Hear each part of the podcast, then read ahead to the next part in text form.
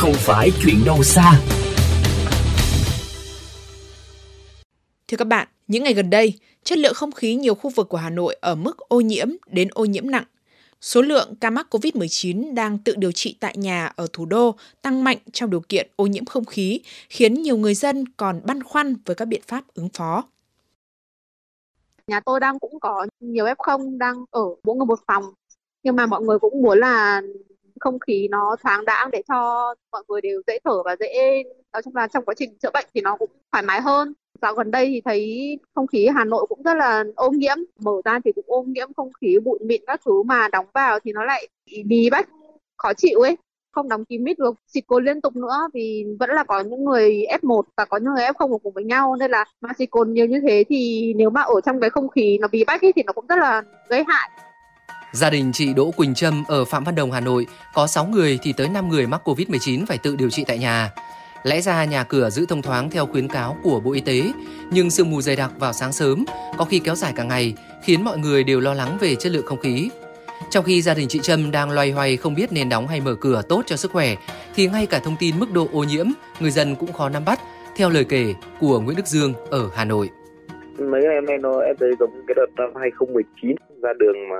mức độ đỏ lòm. Xong rồi trời thì như kiểu sương mù với cả trông chả biết là sương hay là bụi luôn. Em có vấn đề về ở mũi. Đi đường mà kiểu bụi, ô nhiễm kiểu thì khó thở. Thì em có tìm hiểu trên các trang mạng với cả các trang chính thống của Hà Nội. Hiện tại thì không được cập nhật hay là cũng không thấy thông tin một cách đầy đủ nhất. Nên là thường là em phải lên download các app khác để có thể lấy được những thông tin đấy theo ghi nhận thực tế, hệ thống quan trắc không khí tự động trên địa bàn thành phố Hà Nội tại địa chỉ môi trường thủ đô.vn được xây dựng nhằm cập nhật chất lượng không khí trên địa bàn thành phố để người dân chủ động các biện pháp bảo vệ sức khỏe. Tuy nhiên, từ trước Tết Nguyên đán đến nay, hầu hết các trạm quan trắc đều không hoạt động, khiến mọi người trong tình trạng mù mờ về thông tin môi trường. Trên các ứng dụng khác, kết quả tính toán chỉ số AQI tại các trạm của Hà Nội cho thấy một số trạm ở mức xấu, mức có ảnh hưởng nhiều tới sức khỏe. Giáo sư Đặng Hùng Võ, nguyên Thứ trưởng Bộ Tài nguyên Môi trường cho rằng, thông tin chất lượng không khí tác động của nó, các cơ quan chức năng cần liên tục cập nhật, nhất là trong thời điểm nhiều ca mắc COVID-19 như hiện nay. Trong cái hoàn cảnh tác động trực tiếp đến sức khỏe của người dân thì chúng ta cần phải có cái nhiệm vụ phải đo đạc và thông tin trực tiếp đến người dân mà từ đấy thì phải kết hợp với các cơ quan khác tính đến việc là tác động như thế nào đến sức khỏe của người dân Cơ quan khí tượng nhận định trong tháng 3, các đợt không khí lạnh tác động đến miền Bắc suy giảm dần về cường độ và tiếp tục có xu hướng lệch đông. Đặc điểm này gây ra tình trạng sương mù, mưa nhỏ rải rác về đêm và sáng sớm, ảnh hưởng tới chất lượng không khí.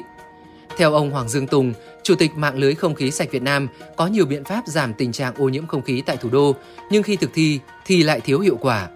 chúng ta rất là nhiều những cái biện pháp chúng ta đề ra, nhưng mà hình như cái thực thi mới là nửa vời không có các kế hoạch để thực thi không có cái biện pháp để giám sát nguồn lực nào để bố trí cho cái việc đấy. Ra chúng ta nhiều khi cũng chỉ nói xong là chúng ta sẽ thế này, sẽ thế kia. Nhưng mà ờ, mọi người rất là ít biết về cái chuyện là cái việc đã làm trong kế hoạch thì đã thực hiện đến đâu.